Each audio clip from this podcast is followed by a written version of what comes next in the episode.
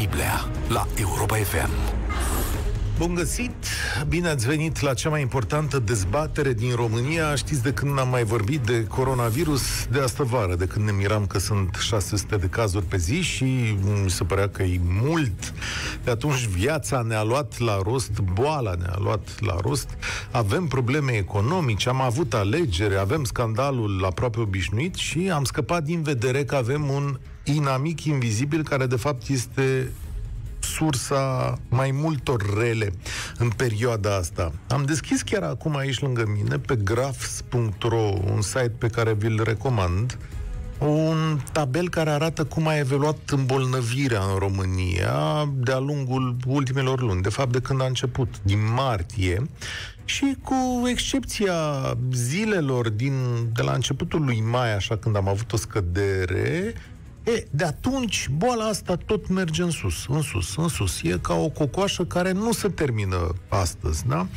Nu a scăzut o singură dată, începând din data de 13 iunie, adică așa merge în sus uh, sinusoida aia și asta e dovada a două lucruri, dacă stau să mă gândesc bine, odată că sistemele de precauție sau restricțiile instalate de stat nu sunt funcționale, nu fac față da? și nici inițiativele de educație. Și al doilea lucru este că o mare parte dintre noi, sau hai să zic o parte dintre noi, nu respectă normele de siguranță, adică nu îi protejează pe cei care se pot îmbolnăvi. De fapt, asta e problema mea. Nu e de ajuns să port doar eu mască, asta vreau să spun. Trebuie să poarte și cei de lângă mine. La fel trebuie să se spele pe mâini, să nu intre inutil în aglomerație, pentru că astfel boala o să-i lovească pe cei vulnerabili și care nu se pot apăra. De despre asta e vorba. Iar de aici o să apară o serie de probleme economice și sociale. Uite, am auzit de protestele pensionarilor. Păi dacă nu era coronavirusul, poate se măreau și pensiile cu 40%. Așa, din cauza de coronavirus, trebuie să dăm bani să susținem și întreprinderi private, trebuie să dăm bani și la școala online și așa mai departe, da? Cum stăm acum? Nu stăm bine deloc. Azi au fost 2086 de îmbolnăviri, ieri au fost 2158, am trecut pe un platou cu 2000, e tot în urcare, e cel mai mare număr de la începerea epidemiei. S-a trecut la, 3, la 550 de pacienți la terapie intensivă. În orașe ca București sau Ploiești nu mai e loc la terapie intensivă, pacienții trebuie mutați în țară. Acum avem resurse medicale, omenirea s-a organizat, adică poate avem, știu eu, halate, ventilatoare și așa mai departe, dar oameni cam tot atâția avem, adică aceiași medici pe care de șapte, opt luni de zile îi tragem în chestiunea asta, îi întindem precum guma de mestecat. Credeți că o să reziste mult? Da? Și dacă mă întrebați, eu cred că la noi nici n-a început valul 2, pentru că nu văd cum ar putea să fie acesta valul 2 la noi, pentru că, v-am spus, nu prea există scădere. Alexandru Rafila spune că un motiv pentru noile creșteri ar fi începutul școlii, adică se împlinesc două săptămâni de când avem această interacțiune cu copiii, de altfel numărul școlilor în scenariul roșu e pe undeva pe la 600, dar școlile în care sunt îmbolnăviri sunt vreo 139, 140, restul sunt în scenariul roșu din cauza că în zona respectivă sunt multe îmbolnăviri. Da? În acest moment, rata de infectare calculată de site-ul acesta graphs.ro pe care eu îl folosesc este de 1,05, adică un singur om infectează mai multe persoane, unii dintre ei, da? Și, în orice caz, sau în boala crește cu o viteză pe care nu o putem stăpâni. Bine, România e și într-o perioadă de alegeri, să spunem și treaba asta, da? Și deciziile se iau un pic mai greu. Să vă dau un exemplu. Ministrul de Finanțe, domnul Câțu, spune că niciodată, niciodată, niciodată, a zis el la microfonul ăsta, nu va mai fi aplicată o măsură de genul carantinei.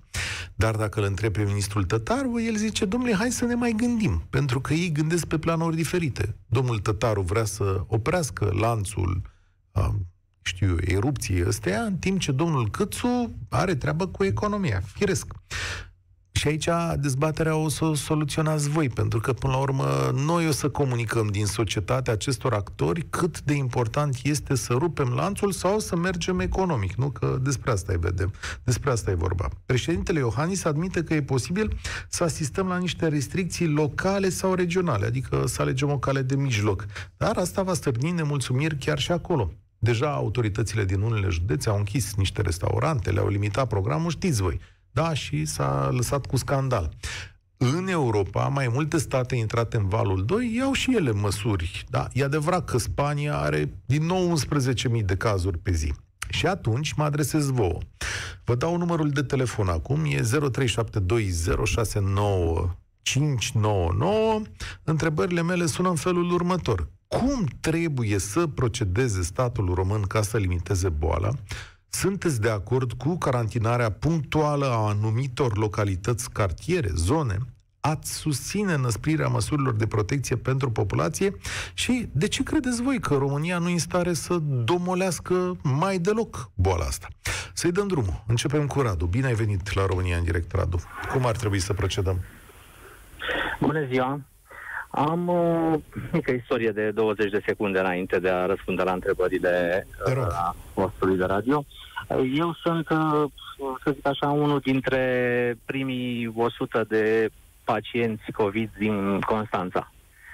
Și uh, mi-a ajutat Dumnezeu și am reușit să ies din spital pe picioare, sănătos și mulțumesc medicilor care m-au tratat. Le sunt recunoscător pe viață, să zic așa. Ei, din, prin coincidență, acești medici uh, sunt apropiați ai, ai familiei mele și am încercat după 4-5 luni de, de restricții, am încercat să mm, generez o întâlnire exact ca înainte de această pandemie.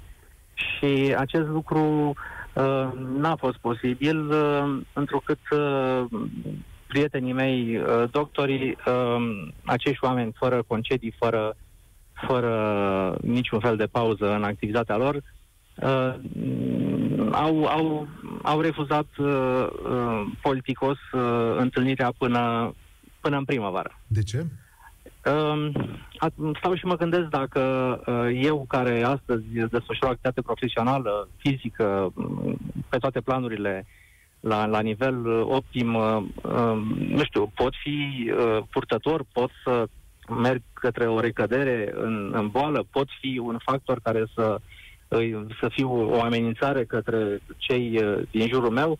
Astea sunt întrebări la care n-am răspuns astăzi și mm, Dar asta mă macină să fiu sincer. Asta ți-au spus prietenii tăi? Adică, domnule, mai... Da, da. Să... da. Da, okay. da. Ei, Uh, acum reveni la întrebările care le le-am auzit la, la Europa FM. Uh, cred că a reveni, uh, no, reformulez, uh, cred că autoritățile în ansamblul lor uh, ne sugerează că starea de alertă ar fi un lucru bun pentru viitorul mediu al, al, al României, ceea ce cred eu că e un lucru uh, grav, un, un lucru trist pentru noi pe de o parte că populația nu mai poate să mai suporte o asemenea presiune și pe de altă parte nici economia nu mai poate să ducă um, o asemenea efort uh, uh Dar major. Cumva trebuie să procedăm, adică boala asta se răspândește, ne uităm pe grafice, nu-i, nu-i deșagă, se întâmplă ceva rău și... De acord, de acord, de acord, dar uh, ca, ca și propunere, nu știu, sugestie, că nu da. suntem în măsură să luăm decizii. Cred eu că între uh, a ne lăuda ca în trecut că am amendat nu știu câte mii de oameni că n-au respectat uh, uh legislația în vigoare pe, pe, pe perioada alertei, este un punct de vedere, dar a face prevenție cu aceiași oameni pe aceeași temă ar fi alt punct de vedere. Adică cum, cum e mai preferabil cum ai proceda să e, faci? Cred că e preferabil ca aceiași actori uh, executanți ai, uh, ai statului român să, să, uh, să depună eforturi pentru a limita concentrările de persoane, fie că vorbim de un uh, stadion, un teren de tenis, un teatru, uh, o cafenea sau un mall. Păi adică... singurele adunări pe care le avem sunt prin restaurante și cafenele, că stadioane nu, teatrele de-abia acum încep, dar cu un număr limitat de persoane acolo, deci rămân A, Nu știu dacă cineva s-a gândit la oamenii ăștia cu ce și asigură ei pâinea cea de toate zilele. Păi înțeleg că guvernul le-a dat niște bani de-a lungul... Doamne ajută, Doamne ajută, așa să fie, așa să fie. Da. Dar cred că partea de prevenție ar fi mai, uh, mai, uh, mai productivă decât, uh, decât partea de coerciție. Mm-hmm. Legislativă sau aplicată. Spune-mi un ultim lucru. Ai fost bolnav. Cât de rău ți-a fost? Pe o scară de la 1 la 10, undeva în, pe la nota 7. Asta ce înseamnă? Febră, dureri, respirație? Nu, niciun simptom clasic, numai probleme respiratorii, să zic așa, constatate în spital. Ți-au pus mască? Nu. Mhm. Deci ai scăpat de unul singur. Asta e, asta e bine. Ce îi spune astăzi uh, necredincioșilor de COVID, dacă pot să mă exprim așa? Eu m-am îmbolnăvit de COVID-ul ăsta pentru că mi-a fost frică că mă îmbolnăvesc de el. Adică um, provocările sociale cotidiene uh, au fost baza uh, fricții ce mă voi face eu când nu le, mai, nu le voi mai putea face pe acestea, nu le voi mai putea duce mai departe pe acestea. Mhm. Aici intrând toate obligațiile familiale. Am înțeles. Care trebuie să ai grijă la ce faci în restul timpului, ca să zic așa. Îți mulțumesc tare mult. Radu a fost. Radu a sunat de la Constanța, pacient de COVID, a scăpat bine uh, și spune că educația ar fi uh, rezolvarea acestei situații. Îmi spunea cineva dintr-o agenție de publicitate la un moment dat că dacă ar fi să fac uh, o campanie de comunicare, nu ar face o campanie de comunicare așa cum e acum, cu fețe necunoscute, ci ar lua oamenii importanți și credibili din fiecare zonă, știți voi, profesorul ăla în care aveți încredere, poate și un politician în care aveți încredere, poate un doctor, doctorul vostru de acolo în care aveți cea mai mare încredere, să le povestească oamenilor cum trebuie să se protejeze de boala asta. România în direct 0372069599 ce ar trebui să facă statul român? Asta e o întrebare și pentru Alexandru. Bine ai venit! Uh, bună ziua! Te ascult! Uh, în niciun caz lockdown total. Deci în niciun caz lockdown total. Lucrez în vânzări și lockdown total din primăvară se simte. Nu s-a simțit imediat atunci, însă acum se simte. Se simte foarte, e, e foarte acut. Da, dar nu numai din cauza aia, ci pentru că e o criză economică, una care avansează de-a lungul întregii lumi și să știi că lumea mai ține banii la teșcherea de frică.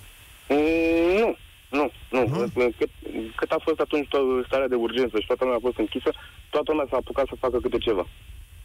Uh-huh. Au stat acasă, s-au apucat să zugrăvească, s-au apucat să-și facă un gard, să-și toarne beton, să facă... Și nu, banii s-au dus. banii din piață nu mai sunt. Într-adevăr, trebuie fiecare localitate evaluată sau fiecare parte dintr-o localitate, fiecare stradă, dacă trebuie închisă sau nu. Dar este absurd să închizi o localitate dacă nu are, cel puțin, nu știu, dacă nu are niciun caz.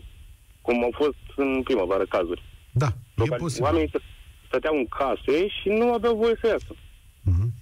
Dar vezi că avea un sens, adică după ce au ieșit din case, boala asta a început să se transmită. Ce a încercat statul român atunci au fost două lucruri.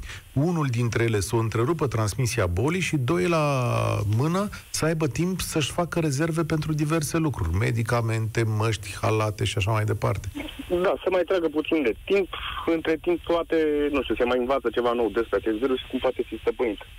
S-a întâmplat atunci. Dar nu sunt de acord cu închiderea totală. Cu închiderea locală, parțială, da. Într-adevăr, trebuie, pentru că sunt, uh, e o diferență cu purtatul măști. Dacă în mediul rural, în mediul urban, într-adevăr, se, se poartă. Sunt, mergi la hipermarket, la supermarket, toată lumea poartă.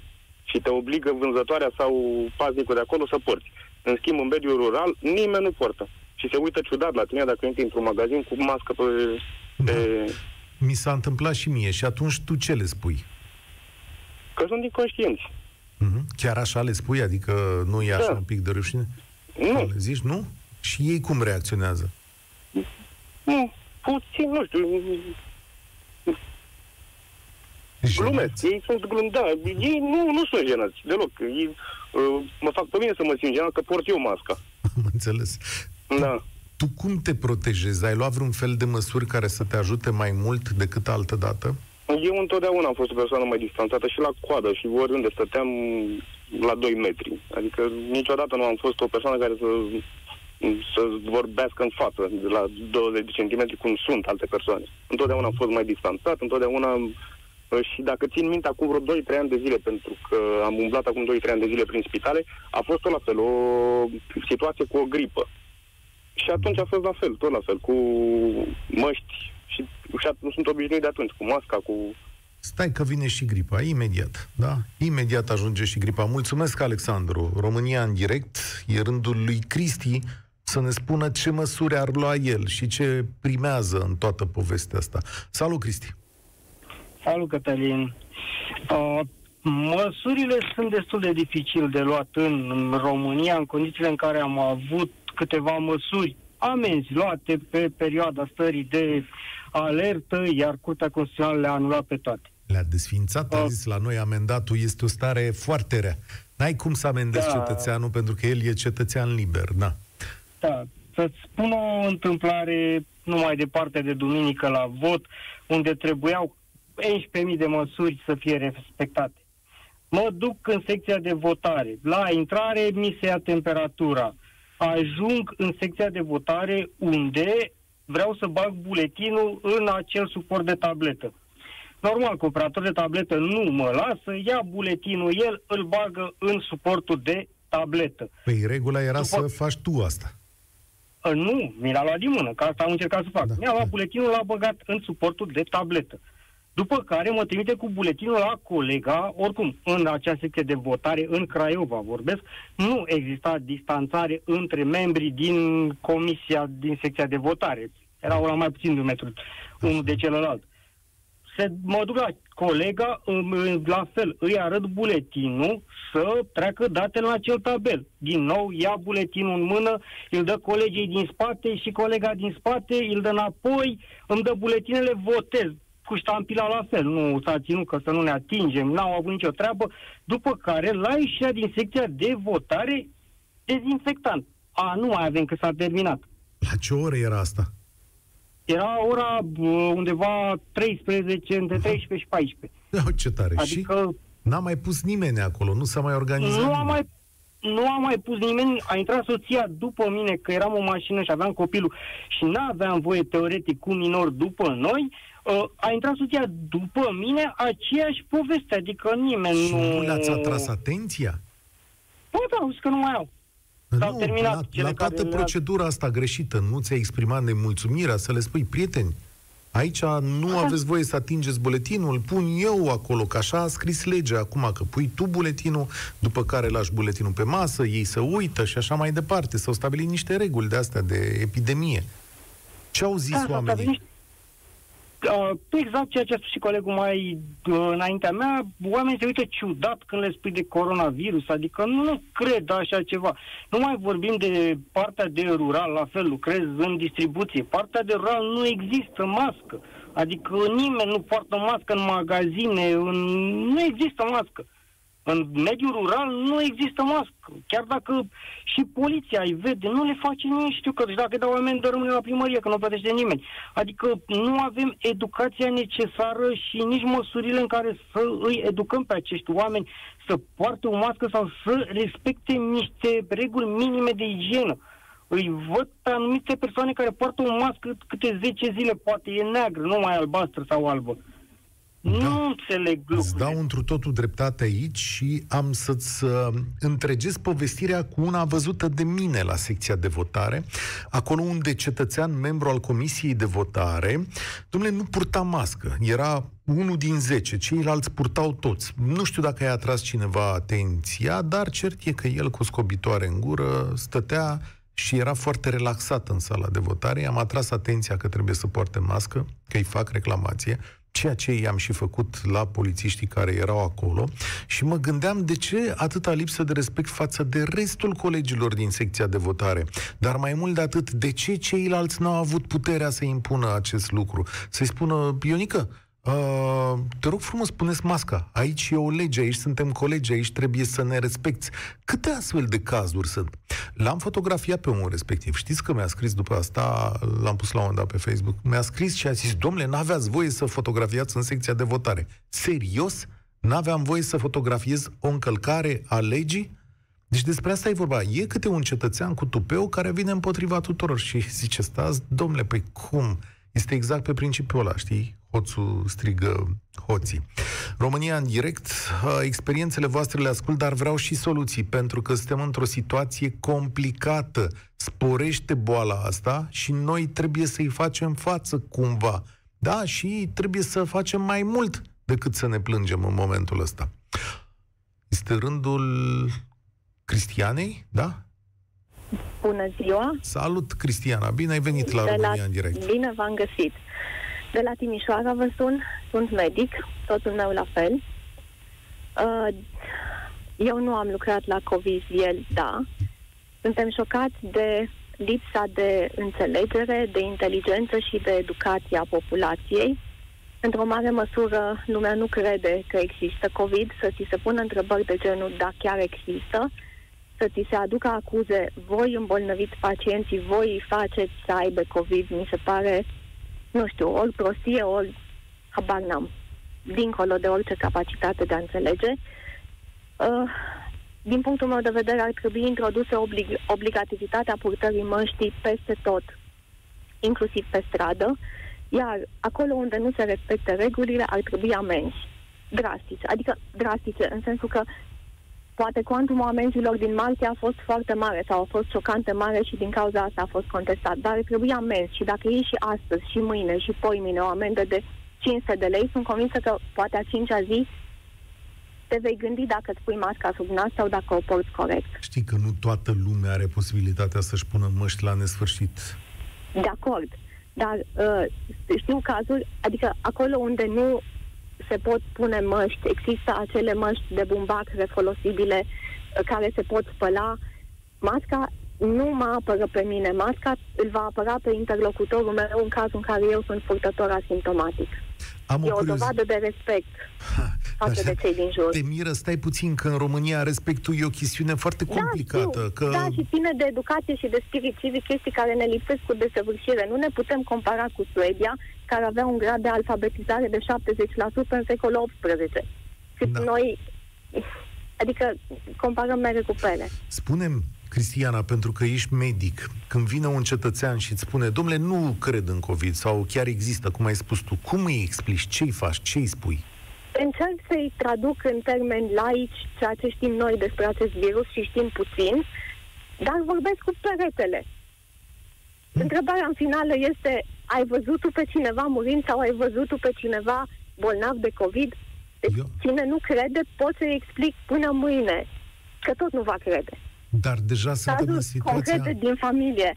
Adică, băi, suntem doctori, la spital lucrăm. Cum poți să contești o chestie pe care o văd zi de zi? Serios? Ți-a zis cineva din familie? Adică nu te cred? Da. Da? Da. Incredibil. Da. Trebuie să-mi povestești asta. N-are importanță ce fel de rude e. Și ce i-ai spus? Am tăcut. Într-un final am tăcut. Și am schimbat subiectul, pentru că e muncă care nu duce la nimic. E un efort depus de mine, eu mă enervez pe moment, mă mai enervez așa vreo jumătate de zi după și rezultatul e tot zero. Eu și, nu cred în COVID. Și persoana Ei, respectivă nu. nu se protejează niciun fel? Adică... Nu, nu. Nu e adevărat. Voi, adică noi. Noi inventăm teste, noi scoatem pacienți pozitivi, noi sugerăm că unii ar muri de COVID când de fapt au cu totul altceva, deci niște idei care s-au perpetuat și s-au rostogolit în spațiu public. A, da, și ai a, încă un aspect. Statul a permis, uh, datorită libertății de exprimare a unora, să se vehiculeze niște idei aberante. Sunt convinsă că toată lumea a auzit de chestii de gen spitalul primește bani dacă are decedat de COVID, familia primește bani. De la cine? De la Bill Gates? De la Oculta Mondială? Să fim serioase, sunt niște povești halucinante de nu știu, de telenovelă de proastă calitate care circulă și astea s-au rostogolit și prind, din păcate, la o mare parte din populație. Tu. Și atunci vină tu și luptă-te cu oameni care cred astfel de aberații. Dar tu, cum faci, uite, ca să înțeleagă toată lumea, tu ești medic, te protejezi în plus, faci ceva anume uh, ca să nu iei boala, cum procedezi tu? Mai ales că la te spital, și vezi. La spital, uh, la spital folosim echipamentul uh, pe care îl avem pentru pacienți suspecti, pentru pacienți negativi este un alt fel de echipament și pentru cei care lucrează la COVID, știți, acele combinezoane albe. Folosesc acel echipament, mă spăl pe mâini, eu și colegii mei, nu sunt un caz singular. De câte ori este nevoie, um, am evitat pe cât se poate a ne întâlni cu prieteni, cu cunoscuți. Dacă chiar ne-am întâlnit, ne-am întâlnit în, în parc, purtăm mască tot timpul, uh, merge unul singur dintre noi la cumpărături, pe părinți și noi am lăsat pe cât se poate să folosească transportul în comun. Cam Iată atâta. câteva lucruri pe care putem să le facem fiecare dintre noi. Îți mulțumesc pentru convorbirea asta, Cristiana. Spor la treabă și aveți grijă de voi acolo, amândoi medici puțini medici pe care îi avem în România. Știți ce îmi face mie impresia în toată povestea asta în România? Că mi se pare că suntem o societate nepăsătoare, oameni buni. Mie mi se pare că am hotărât foarte mulți dintre noi în momentul ăsta că e ceva așa, o bătălie asupra viețuirii, în sensul că Dom'le, eu rezist, sunt bine, sunt sănătos, nu prea îmi pasă ăsta dacă e mai bolnav, mai bătrân, sigur a avut ghinion și asta e. Ori societățile nu funcționează așa. Sau ăsta a fost efortul nostru în ultimii zeci de ani să construim niște societăți în care toată lumea să aibă șanse egale. Aici nu numai legea mușchiului și a celei mai bune fibre trebuie să funcționeze, pentru că atunci nu e nicio deosebire între noi și, știu eu, alte regnuri, da? Pentru că dacă cel mai puternic supraviețuiește fără să-i acorde îngrijire celui slab, asta ne decade din calitatea noastră de oameni. Iar noi, ca societate, asta am făcut în ultimii ani.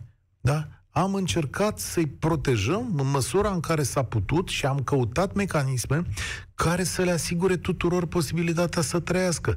Ori astăzi, confruntați cu această boală, mare parte din societate renunță. Și hai, domnule, pe ce problema mea dacă s-a îmbolnăvit ăla? El s-a îmbolnăvit, nu m-am îmbolnăvit eu, nu? E aceeași atitudine pe care o avem și pe șosele, și pe stradă. E rândul lui Cătălin să vorbească la România în direct. Cătălin, ce facem? Cum mergem mai departe? Ce măsuri vă salut, vom lua? Vă salut, cu, re- vă salut cu respect. Domnul Moise, să mă prezint în două, trei secunde așa. Să Mie vă îmi explic zice- modul meu de... Mie îmi zice modul meu de a Cătălin gândi. Striblea, dacă... Dacă da. Aoleu, scuze, scuze, scuze, scuze, scuze. Domnul Cătălin, uh, sunt genul de persoană, da, care uh, îi place să respecte oamenii de lângă el, care îi place să respecte, le- uh, să respecte legile acestei țări, indiferent dacă sunt uh, bune sau rele. Consider că eu, ca individ, dacă nu am putut influența prin votul meu, prin comportamentul meu, o lege, da, bună, rea, eu sunt dator să o respect. Plecăm discuția de aici. Da? Am o, am o întrebare. Cum pot eu să cred că guvernul acestei țări uh, ia deciziile cele mai corecte atât timp, atâta timp cât 30 de ani da, de la Revoluție încoace, consider că efectiv și-au bătut joc de noi și de această țară. Da. Nu am încredere în deciziile lor. Sigur. Nu contest nicio secundă existența virusului, Doamne ferește. Da? Virusul acesta există. Ce contest eu la m, câtă pregătire am, lucrez în domeniul vânzărilor, deci pregătirea mea pe parte medicală tinde către zero, sau dacă nu este chiar zero, contest vi, uh, virulența acestui virus. Mhm. Dar cum o contești? Pe baza aceea? Adică cum ți-ai făcut Uh, tu am ideea un asta? exemplu, am un exemplu minor. La mine la birou, da? Așa. Doi uh, dintre colegii mei uh, au fost uh, testați pozitiv, da? Mhm. Ei erau în birou cu alte două persoane, da? Da. Stând la același birou, la aceeași masă, fără uh, niciun fel de distanțare socială. Doi dintre ei s-au îmbolnăvit, doi nu.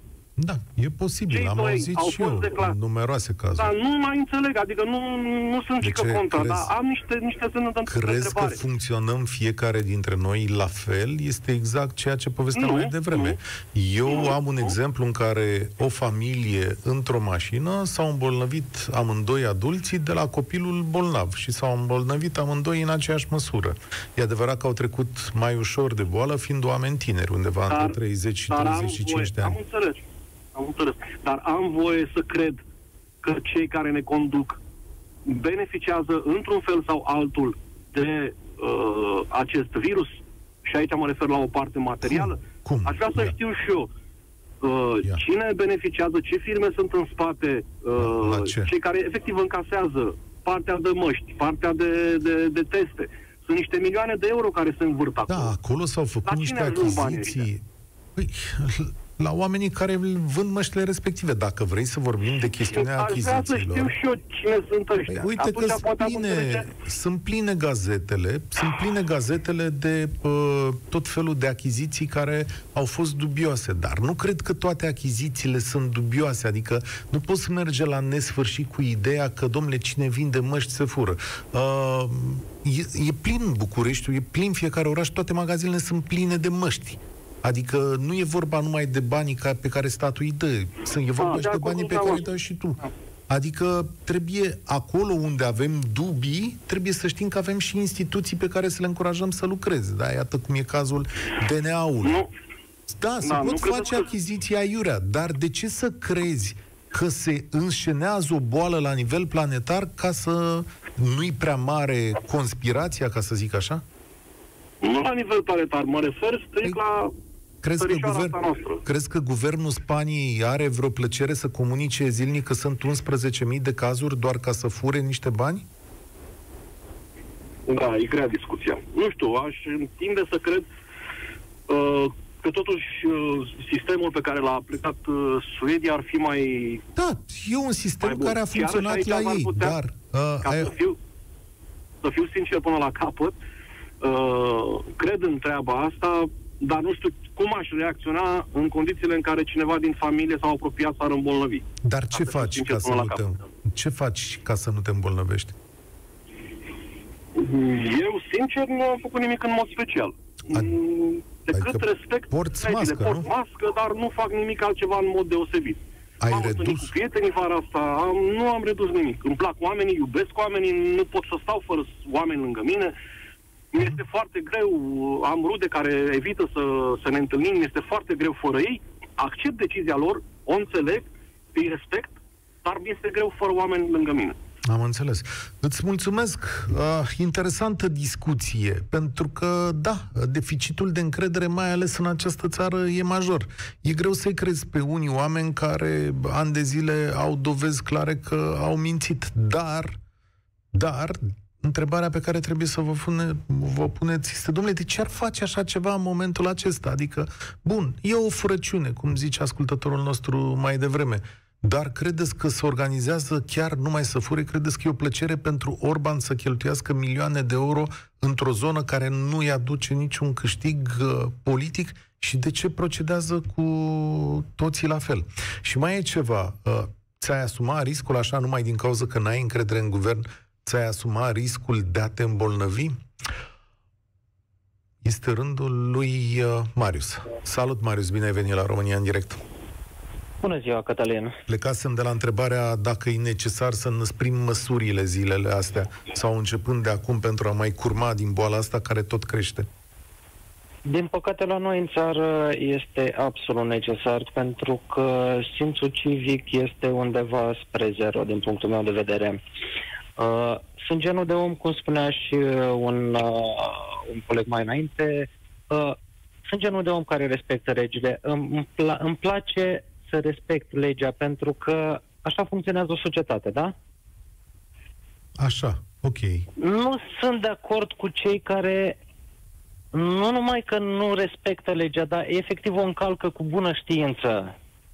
Plecând de la, nu știu, de la o banală parcare și ajungând la, la siguranța, măsuri de siguranță. Da? Da? Și atunci ce îi face? Măsuri de siguranță pe care în spațiu public le avem doar limitate, adică poartă mască, nu te înghesui, Așa este. stai deoparte. Bun, și ce îi propune să facem acum? Pentru că e clar că multe locuri nu se respectă, adică să fim serioși. Amenzi, în primul rând amenzi, dar amenzi care să nu fie anulate ulterior. Domnule, Pentru că, așa cum spuneai și tu, adineaori, în momentul în care îți iei o amendă o dată, de două ori, de trei ori, nu-ți permiți la nesfârșit să iei amenziile. Nu neapărat să crească valoarea lor, pentru că mulți nu-și permit să le plătească și se creează alte probleme în alte părți. Dar 500 de lei, de exemplu, mi se pare rezonabil. Da, O ție, plătești dar odată, de două ori. nu îi se De pare câte ori doamnei poți să Weber, plătești? adică doamna Weber spune că n-a fost rezonabil E- ce s-a întâmplat acolo, adică Ce, din punctul meu de vedere, ce nu funcționează în țara asta pleacă de sus, nu de jos.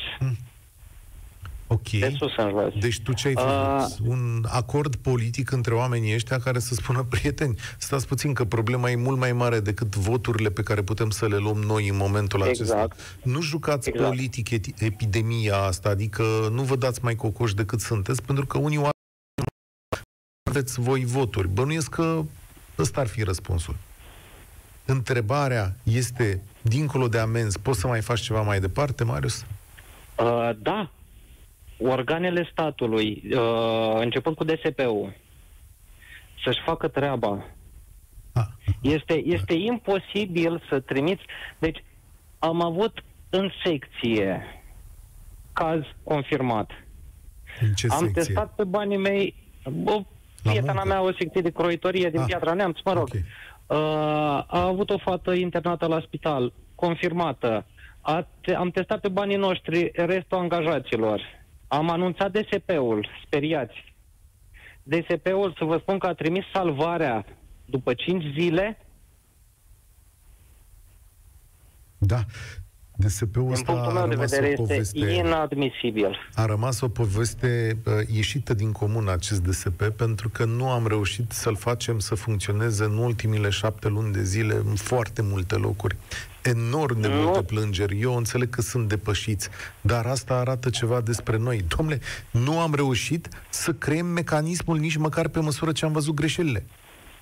Cătălin, s-au cheltuit sume colosale de bani cu din punctul meu de vedere și te întreb și pe tine și pe restul, nu ar fi fost mai potrivit să angajezi personalul din DSP-uri, din spitale, asistenți, medici, cadre medicale?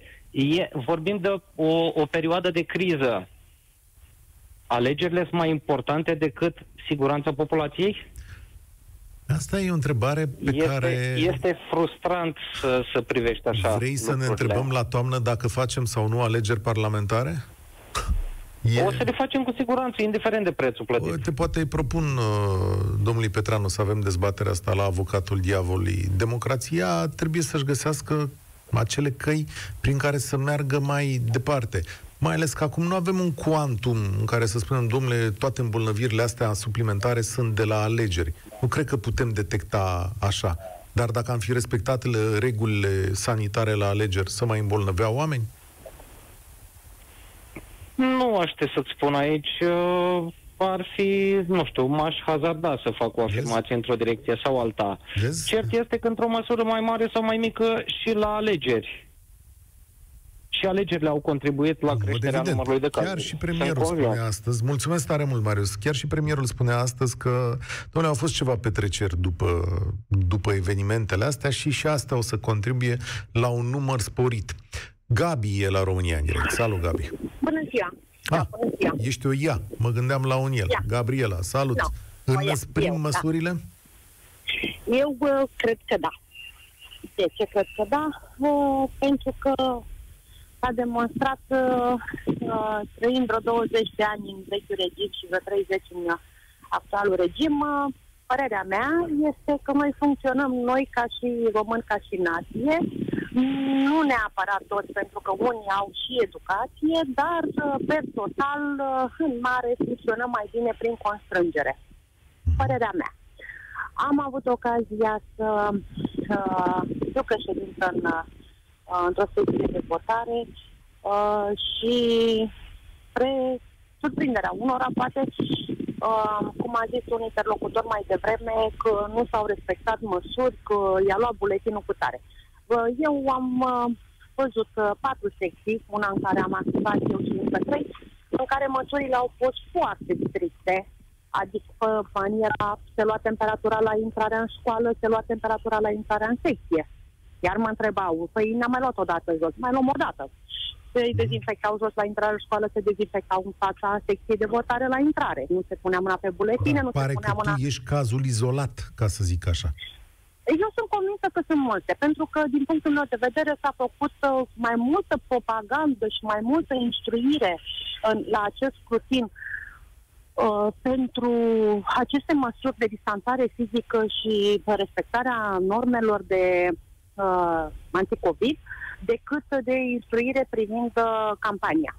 Bun, M-am și ocupat atunci de cum ai înăspri măsurile? Adică la ce te gândești? Măsurile, nu, da, am vrut să îl contrazic, nu să-l contrazic neapărat, să spun că ceea ce a trăit uh, interlocutorul în secția de votare în care a fost dânsul, a participat, nu este peste tot. Eu am văzut patru secții și au fost cât se poate de, de draconice măsurile, chiar spre disperarea alegătorilor, uh, dar măsurile le-aș înăscri prin aceste amenzi și sancțiuni, să le zic așa, uh, vorbesc un pic și din punct de vedere al uh, unui angajator cu uh, dintr-o firmă um, cu peste 100 de angajați în care trebuie situația face să lucreze cât de cât aproape și unul de celălalt. Și ai avut cazuri? Plajele, adică ai avut și probleme? am avut uh, niște cazuri uh, uh, ceva de maniera că noi am testat, am uh, testat uh, la PCR prin uh, sondaj și au fost asimptomatici, adică uh, au fost descoperiți deși ei nu aveau nimic. Nu știu, nu pot să spun,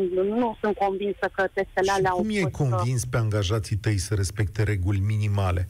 Uh, pur și simplu le-am creat toate condițiile, le-am uh, dat măști, dezinfectant, uh, le-am creat uh, distanțarea fizică la uh, uh, sala de mese uh, și, desigur, uh, prin uh, niște decizii interne care îi obliga uh, pentru siguranța uh, lor și mai ales uh, se lăsa cu sancțiuni dacă nu respectau. Aha, Pentru că mai mult de jumătate sunt din mediul rural și destul că vin uh, pe transportul în comun și nu ne puteam permite ca un caz uh, de dea COVID peste cap. în firmă Gabi, să închidă mulțumesc. firma de mulțumesc! Ce concluzie bună! Deci organizarea funcționează, stimați cetățeni, nu? Cam asta ar fi metoda, adică organizare plus sancțiuni. Mulțumesc pentru această concluzie. România în direct e gata aici. Vă doresc tuturor spor la treabă. Participă la România în direct de luni până joi de la ora 13 și 15 la Europa FM.